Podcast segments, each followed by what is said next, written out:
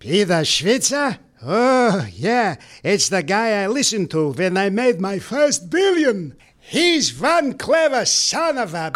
Five, four. We're online. The hottest internet station. It's time for the Switzer Show with the guy who makes getting richer easier than running up a credit card bill, Peter Switzer.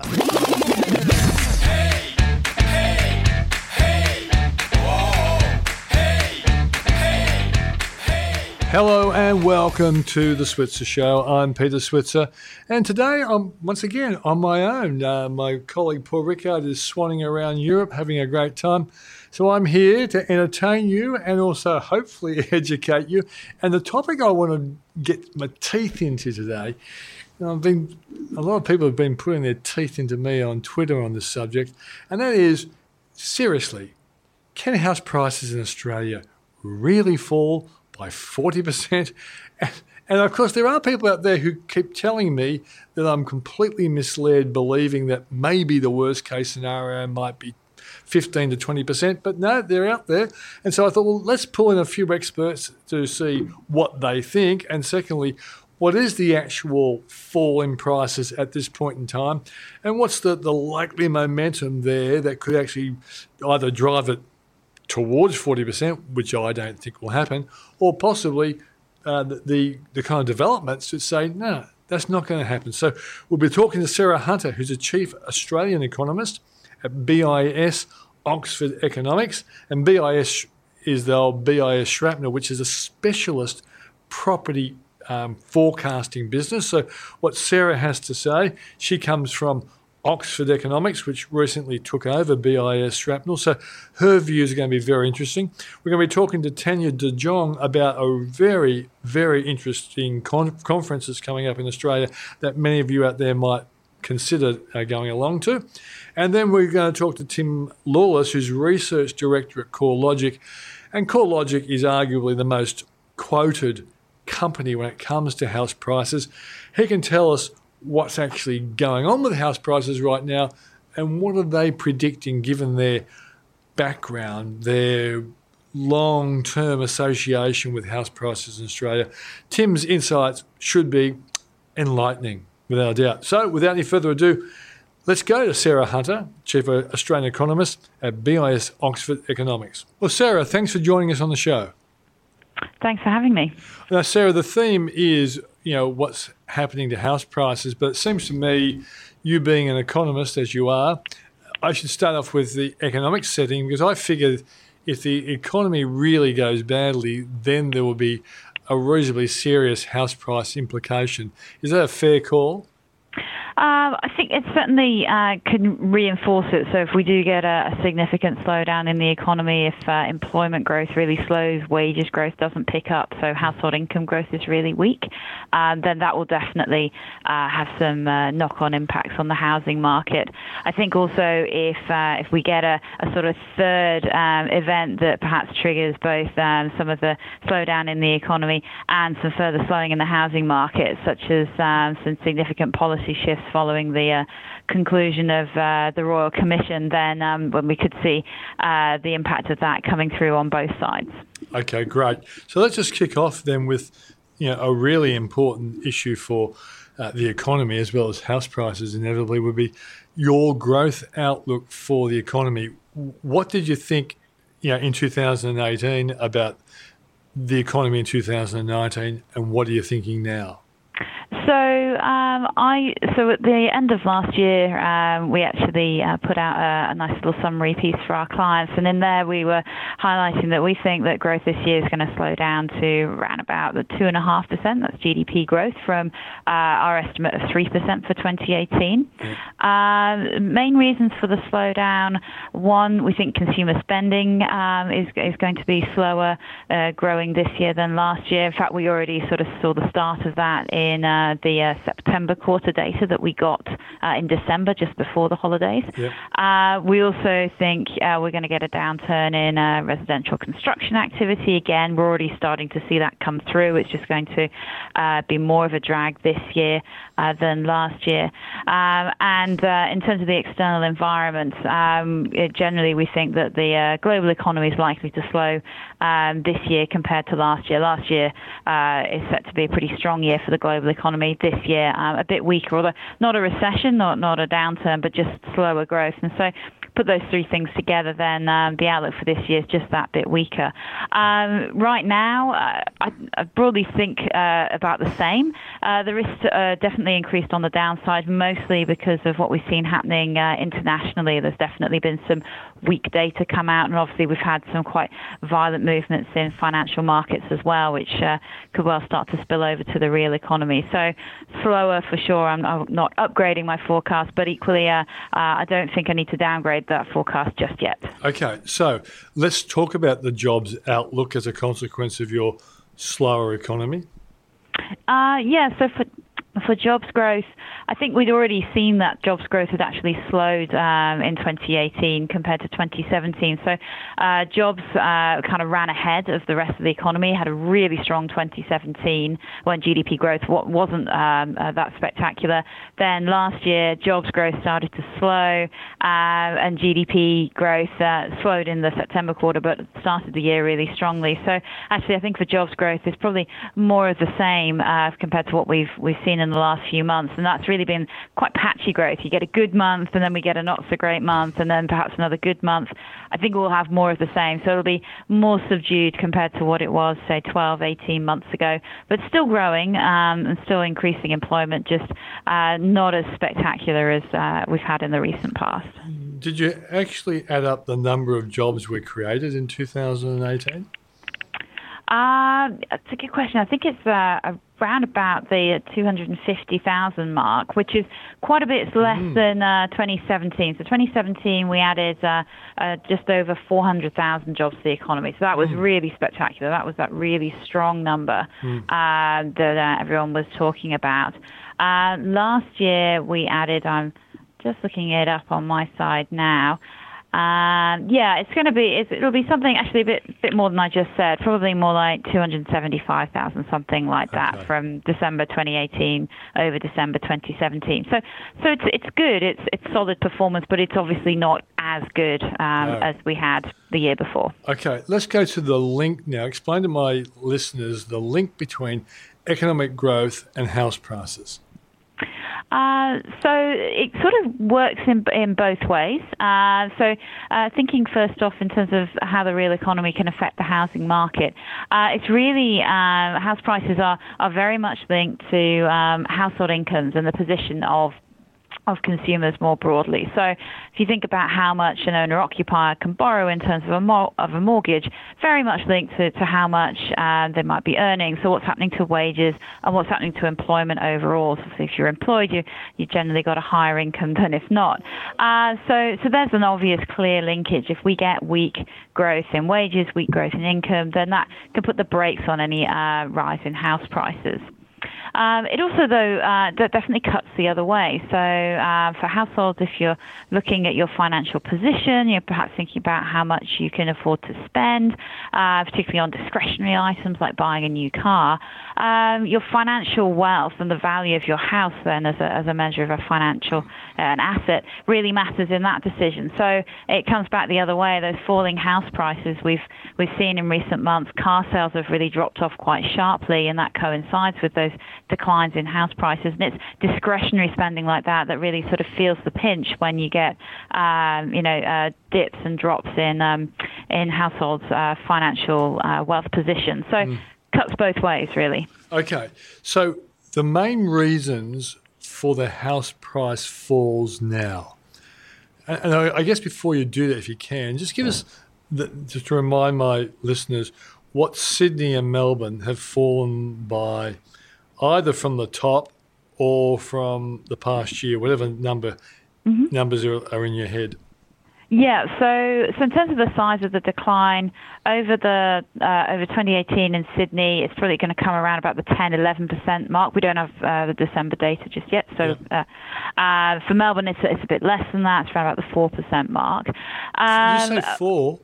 Yeah, it's yeah, it's, it's quite materially less Yeah. than uh, than Sydney. Yeah, Sydney's definitely done the, the bulk of the uh, of the work, if you like, um, in terms of, of those declines. Uh, maybe that Melbourne number is a touch higher. Actually, it depends on the measure that you look at and if it's uh, detached or attached housing. But Sydney's fallen substantially more than than any other market Yeah. over the last year. Definitely uh, the case. Um, and peak to trough for Sydney is looking uh, now sitting around the 12% mark at the moment, something like that. Okay. Again, depends okay. on what numbers we get.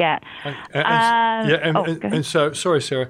And, and what what is BIS Oxford Economics thinking will be the the worst? Well, no, what they think. What do you think the house price falls will be in Sydney and Melbourne by the time it starts to go either sideways or starts sneaking Mm-hmm. up?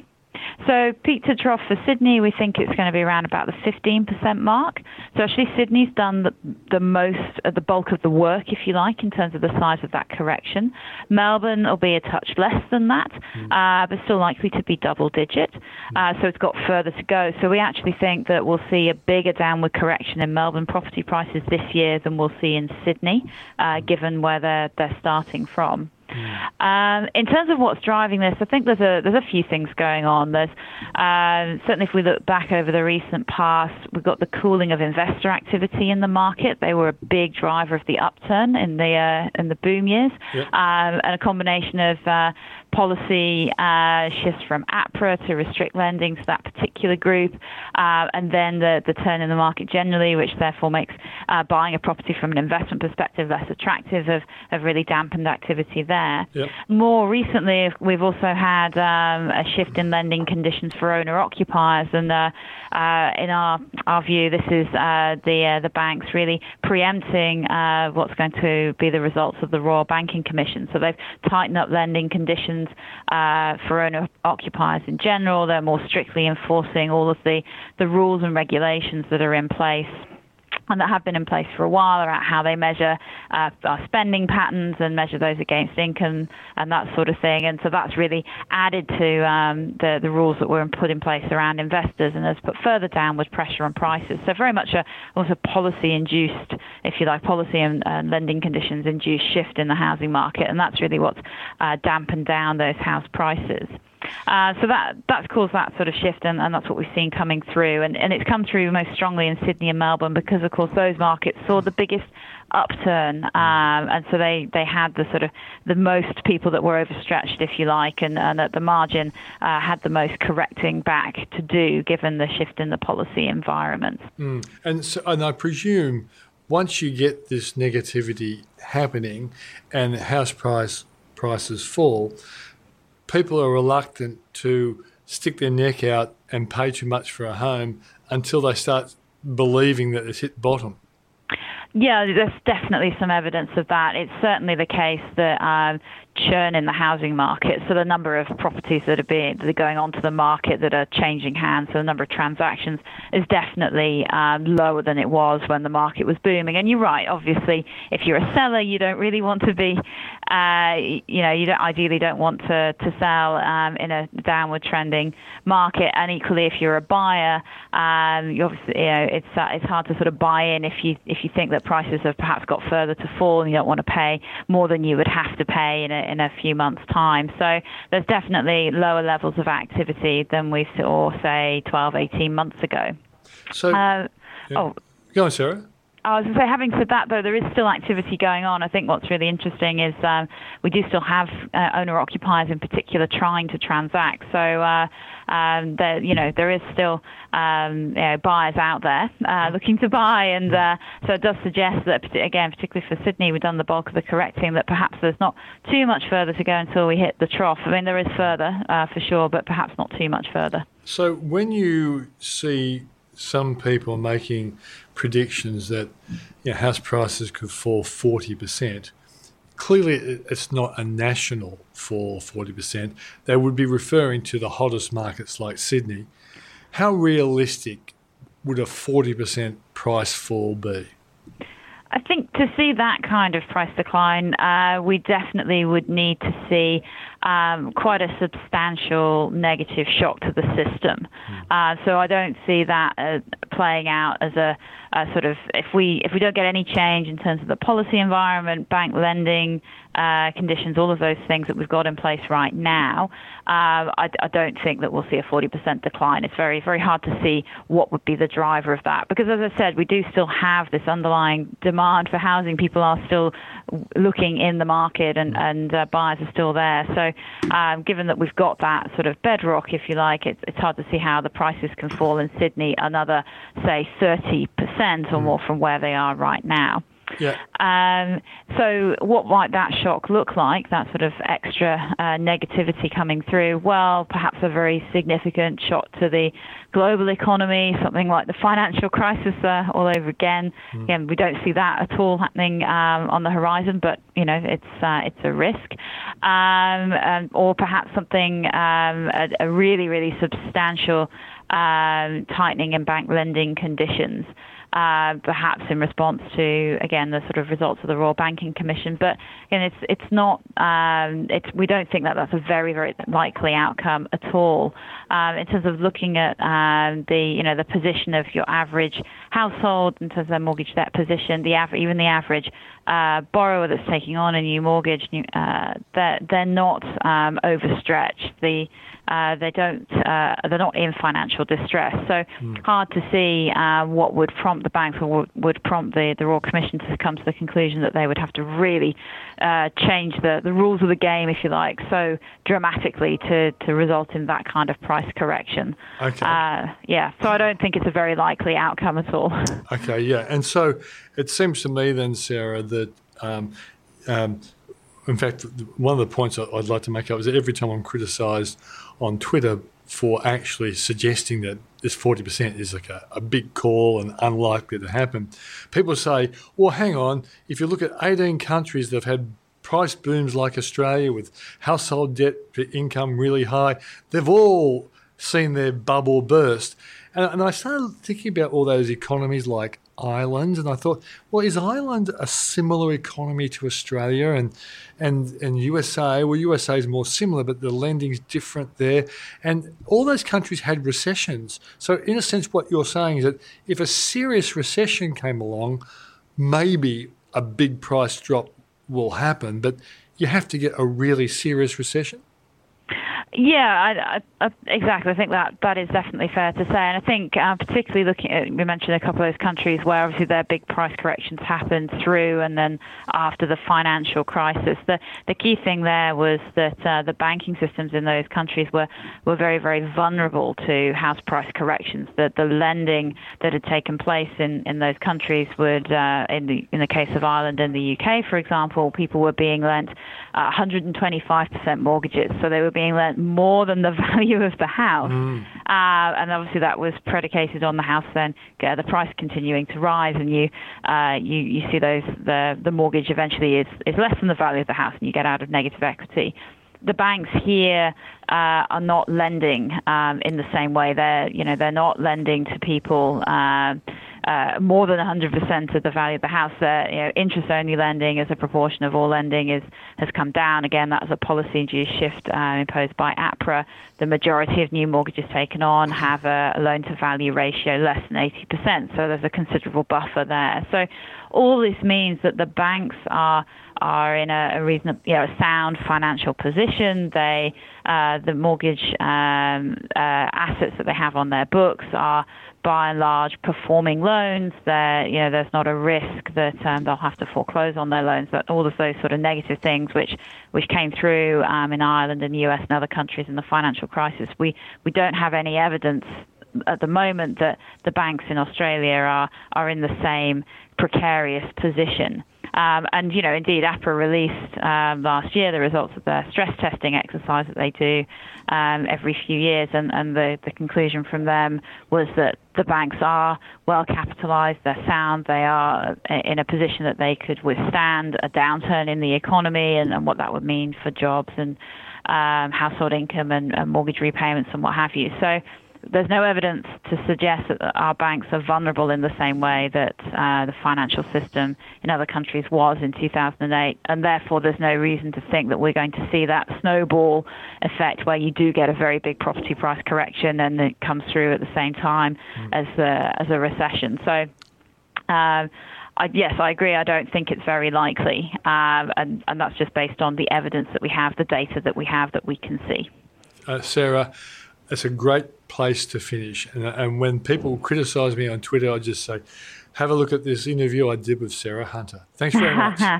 Thank you. That's Sarah Hunter from BIS Oxford Economics. Coming up after the break, we'll be looking at um, a very interesting conference that's coming up in the not too distant future where some of the uh, people attending this conference are regarded as the rock stars of business. And now, a word from our sponsors. Have you got a home loan? Do you know what you're being charged? Check your rate, and if it's more than 3.89%, call us at Switzer Home Loans. Our rate for a variable home loan is 3.89%. That's right, 3.89% is all you'll pay. Interested? Call 1300 664 339 or Google Switzer Home Loans. Now, here's Switzy. And of course, remember, whenever we talk about interest rates here on the Switzer Show, and we're talking about Switzer home loans, remember when we say it's 3.89%, that's the headline rate, and it's also the comparison rate because we don't have any fees or charges in between. So, whenever you're going for a loan, if you can get a better rate than ours and it's a lower headline rate, make sure the comparison rate is also lower as well. Now, my next guest is a, a lady by the name of Tania De Jong.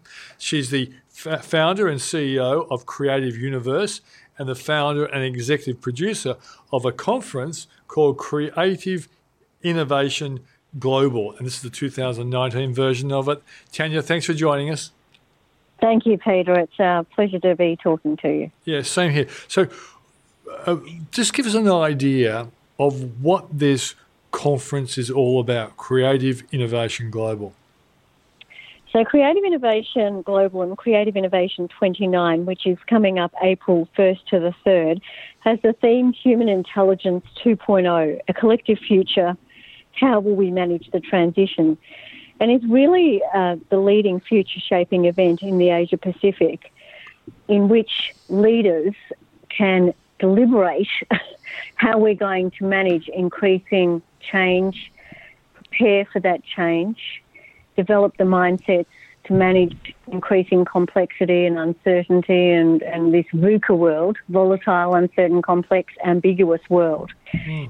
with some of the leading thinkers, innovators, entrepreneurs in the world. Um, so it's, and it's and it's wonderful this conference because it brings together leaders across you know big business, so the top ASX companies, but also small and medium businesses, academia, uh, not for profits, uh, and of course, government. And when you bring all these sectors together, you get what I like to call positive human collisions, where, you know, people don't necessarily agree, but they start to have some light bulb moments. mm.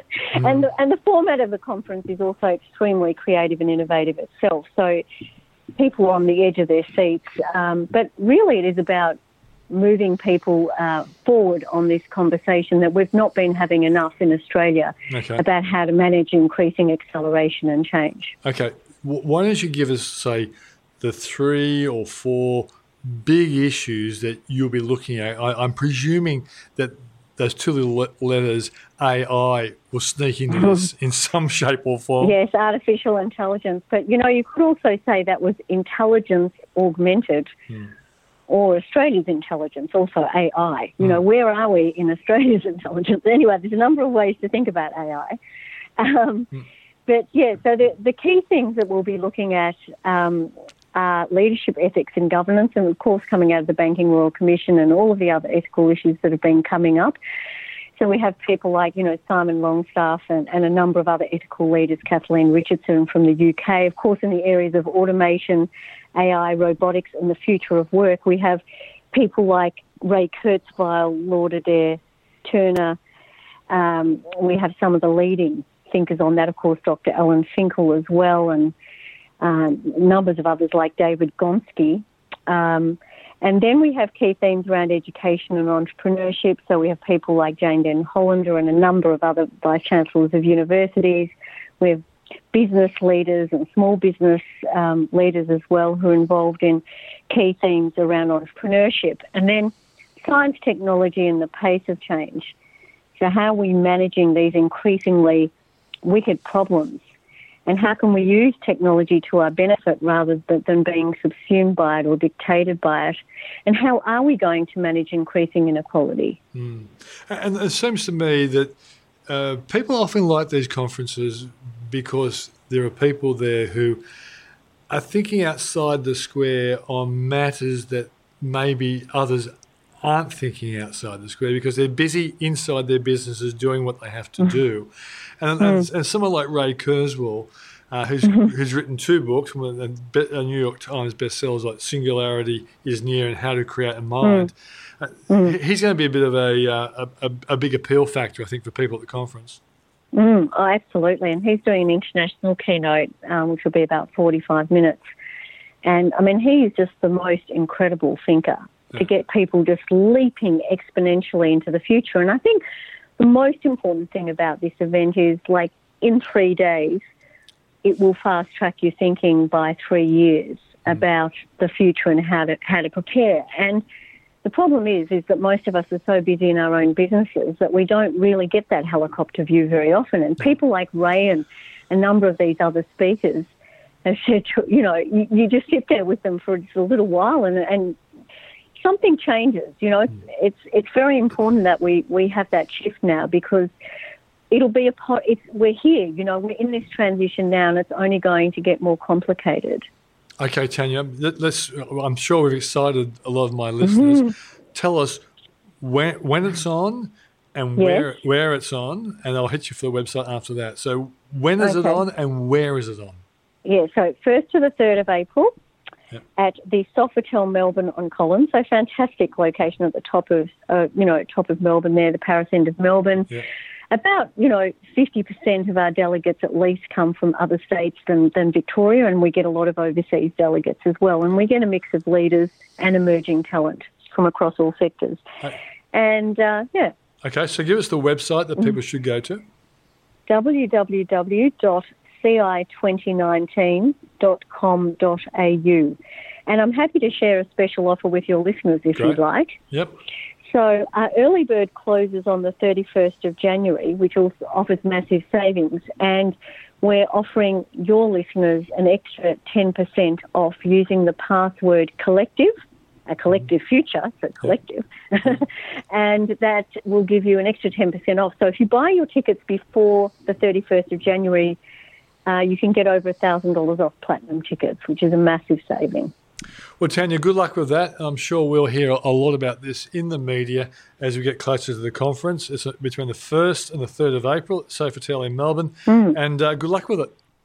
No, thank you. And just one other thing I should have mentioned before, but there's master classes and um, deep conversations. So you you can just go to one or two things. There's lots of options you can take, and mm. you don't have to come for the whole thing. But of course, if you can, um, that will make you know your ability to manage the, fu- the future so much uh, so much better. Great stuff. Thanks for joining us, Tania.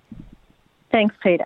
So that's Tania de Jong, who is the CEO and founder of Creative Universe and the conference Creative Innovation Global 2019. And coming up after the break, we've got Tim Lawless, who's head of research with CoreLogic, the business that is probably the premier house price watching business in Australia. And now, a word from our sponsors. Have you got a home loan? Do you know what you're being charged? Check your rate, and if it's more than 3.89%, call us at Switzer Home Loans. Our rate for a variable home loan is 3.89%. That's right, 3.89% is all you'll pay. Interested? Call 1300 664 339 or Google Switzer Home Loans. Too many people spend money they earned to buy things they don't want to impress people that they don't like. So stick with Switzer and get rich. Where are my teeth? My next guest is Tim Lawless, who is head of research with CoreLogic. And if any organisation would have a vested interest in trying to work out where house prices are going, is an organisation who's probably the most quoted when it comes to what's actually been going on with house prices. So, Tim, thanks for joining us.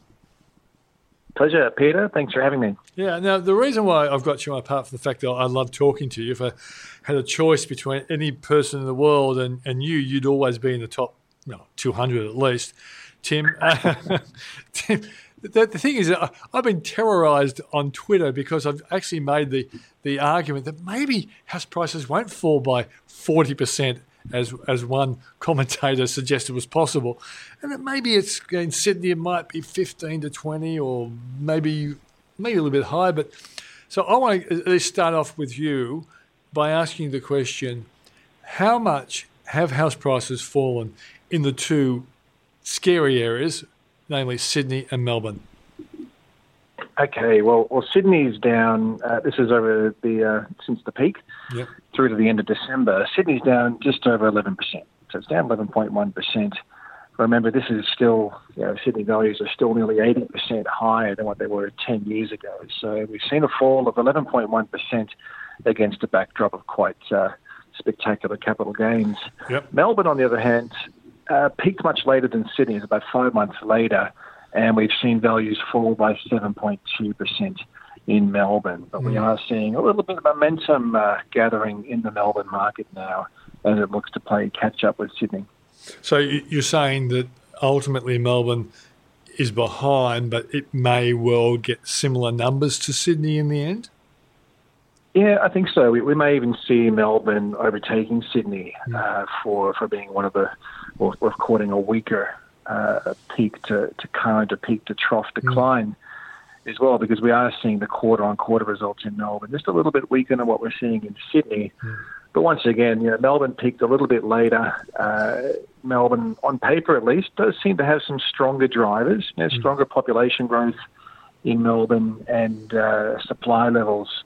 Um, sure, they're a little bit higher than Sydney, but against that, that context of higher demand, uh, looking relatively healthy. Now, Tim, some people unwisely might think that all you guys do is just look at the numbers as they come through for you know the period that you're trying to estimate the price changes. But I figure you do more than that, that you actually do try to anticipate what the momentum for prices and all those sorts of things will mean for the future. Am I right in, in asking or presuming yeah, that? Absolutely. Hmm. Uh, the housing market is certainly a complex beast, and, and trying to forecast where the market's going isn't uh, isn't all that easy. But uh, like anybody, we, we do certainly throw our hats in the ring to, to try and work out where the market's going from here. Mm. And our, our frank view on, on Sydney and Melbourne is that we should expect values to continue falling from here. Mm. But kind of like what you introduced uh, at the beginning there, Peter, we certainly don't expect uh, a decline of say 30 or 40 percent in Sydney or Melbourne but uh, you know, a decline of around 15 to 20 percent, considering values in Sydney are already down by 11.1 percent, certainly isn't all that unreasonable. Uh, but uh, getting beyond, say, uh, 30 percent is, is looking quite extreme. I think mm. we'd have to see some sort of implosion in the economy or uh, an economic shock really for, for the market to fall that far. Yeah. So so what are you seeing at the moment? Like like what if you were asked what was the most critical indicator to tell you whether the momentum for selling off um, uh, or, or seeing house prices fall, what is the the standout uh, indicator? Like for example, in a boom market, you can feel it when it goes off the boil because I know my son bought a house in Melbourne about a year ago and he went to three auctions and there were no bids.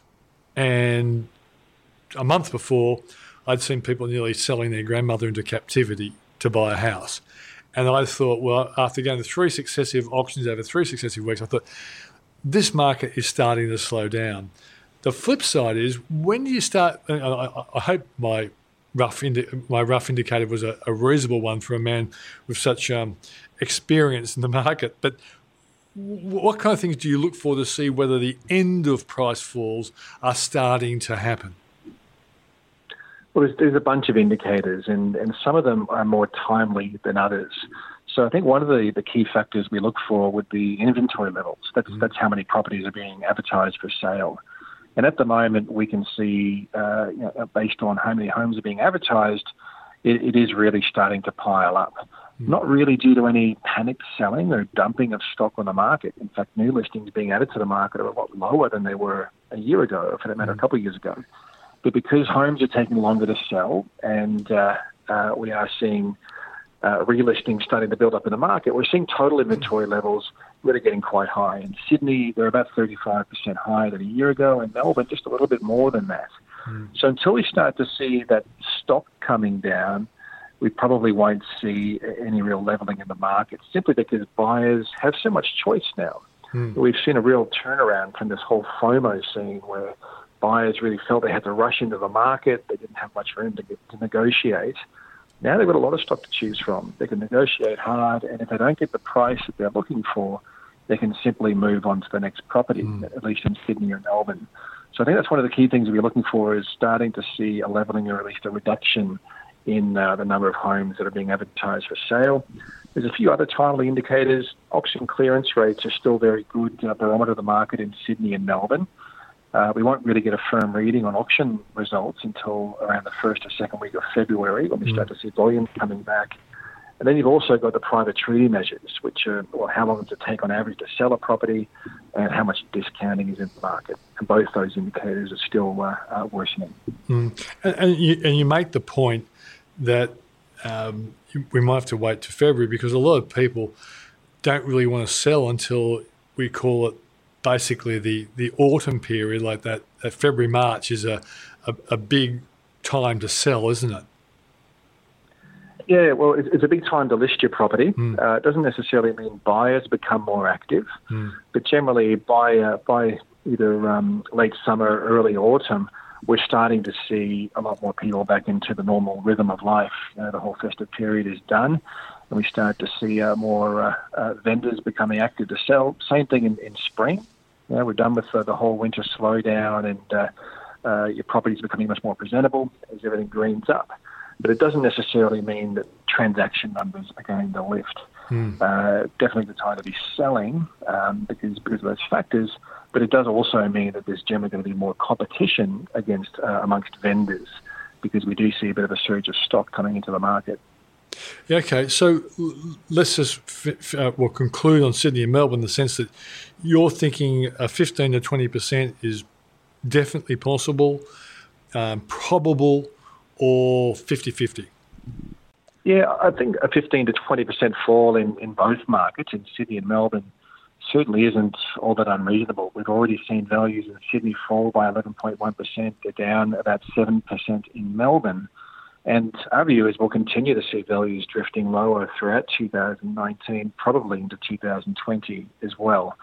Of course, there are a lot of wildcards. What happens with credit availability? What happens with the labour markets? And uh, there's a lot of global uncertainty. So, of course, anything could disrupt that.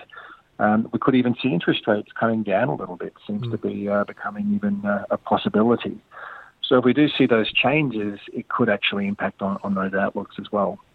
Tim, do you have a view on mortgage stress? I, I, I see stories about mortgage stress, and they just don't seem as convincing or as rigorous in the way that they find out whether people are under stress or not. But what do you guys do to try and work out whether there is significant mortgage stress? We don't have any formal data on mortgage stress, but one way to, to get a, a good feel for whether or not people are needing to sell their homes is by monitoring new listings data. So, how many fresh listings are being added to the market?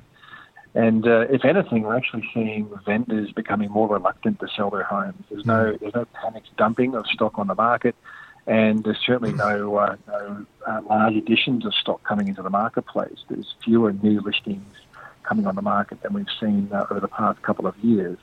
So that's one way to look at it. Another another way, another angle on on uh, whether or not households are becoming more in distress needs to be looking at the formal data. So you can look at arrears data that comes out of some of the ratings agencies like Fitch and Moody's, and they show that uh, um, 90 day plus arrears are still tracking below 1% of the overall market. So mm. it doesn't look like we're seeing any broad based uh, level of mortgage stress uh, just yet, anyway. Okay, that's a great answer, mate. I often um, cast aspersions on the journalists who overhype those mortgage stress stories, and I, I just hoped I was right in being so horrible to these people. Now, one last question, um, because other people from other states do listen to this show. So, is, can, you, can, we just run around the country? Um, let's go to your beloved Queensland. What, what do you think is going to happen to Brisbane house prices? Brisbane's been quite flat. You know, on paper, Brisbane's looking relatively healthy. Strong mm. population growth, relatively uh, healthy affordability, decent rental yields. But the last 12 months, we've only seen Brisbane dwelling values rise by 0.2%. In mm. essence, just, just a steady, a flat market. I wouldn't be surprised if uh, we see a fairly similar performance in Brisbane, which means it's outperforming the broader market because nothing's going backwards. The values aren't going backwards. But uh, I think uh, longer term, we should see Brisbane start to become a stronger performer, at least relative to, to Sydney and Melbourne as the economy improves, mm. and we see the benefits of, of all that migration coming into the market. Hobart has been a star lately. Is it going off the boil? Yeah, Hobart is starting to lose some steam. Uh, the last 12 months, we saw values rise by about 9%, whereas at the peak uh, back in 2017, the, the, peak annual rate of growth was more like up around 12 or 13%. So the market's definitely still strong. We're still seeing homes selling quite quickly and, uh, and vendors are certainly in the driver's seat. But uh, the market is starting to be affected by affordability constraints and, of course, the, the hmm. broad, uh, tighter credit situation as well. Adelaide? Adelaide, similar to Brisbane, a fairly steady market, uh, slightly outperforming Brisbane at the moment. Uh, the market was up 1.3% over the 2018 calendar year. Uh, relatively strong economic conditions, though migration rates are still uh, uh, pretty soft. But yeah, we are seeing values just lifting a little bit in Adelaide. I think uh, the next year will be quite similar probably a, a two or three percent gain in, uh, in dwelling values across that market, really being driven by a very healthy level of affordability. Um, we've got the ACT, which is doing doing pretty well, I, I, if I recall. But also, does the ACT do well when a Labor government becomes, um, you know, ensconced in Canberra? Uh, I don't think the change of government would, would have a big impact on uh, on the Canberra, the ACT market. You still have the requirement for the government workers and, uh, and the bureaucrats and mm. so forth. So I think uh, we'll continue to see you know relatively strong public wages sector growth, which has been one of the factors uh, helping Canberra along, and not a great deal of, of new supply. A lot of the, the supply additions uh, across Canberra have been quite well absorbed as we see an improvement in interstate migration. Okay, let's just finish off with Perth and Darwin. So, no one in WA or Northern Territory start hurling insults at me. Yeah, well, the, the, two toughest markets by, by quite some margin. Uh, we've seen Perth dwelling values are down by nearly 16% since they peaked back in the middle of 2014. Darwin, even worse, values are down by nearly 25%. Interestingly enough, uh, we were seeing Perth moving towards a, what looked like a, a bottom of the market but uh, the last um, six months or so, we've seen the downturn get a, a fresh wind. Mm. So we are seeing the Perth still Perth market still quite soft. Darwin, on the other hand, uh, is getting pretty close to bottoming out. It seems after such a substantial fall in values, that market is looking very affordable. But we aren't seeing a great deal of growth drivers in the sense of what normally drives Darwin is a really strong infrastructure spend and that doesn't seem to be happening uh, at the moment. Well, one last thing on that Perth one, because Perth really went ballistic there for a while, didn't I? think their, their median house price was starting to get close to Sydney or even better than Sydney, and it's come off the boil. But are you saying that coming off the boil has only meant a 16% fall in house prices? Yeah, absolutely. Yeah. So when you look at uh, how the Perth markets performed, you're right. Like back in 2006 and 2007, we were seeing values rising at around 40 to 45 percent per annum. Mm. Absolutely huge rates of growth. The market slumped a bit during uh, the GFC, then rebounded due to strong mining conditions. But yeah, the peak was back in uh, June 2014, and uh, and since then we've seen values slip by 16 percent very different factors, of course. This is very much much a, uh, an economic-led mm. downturn, whereas Sydney and Melbourne have been very much influenced by the tighter credit situation. Yeah, great stuff, Tim. As always, thanks for your insights, and uh, once again, jo- thanks for joining us on the Switzer program. Pleasure. Thanks, Peter. Well, that was Tim Lawless, head of research for Core Logic, and uh, he's a go-to guy when it comes to house prices. Thanks for joining us on the show. Talk to you next week.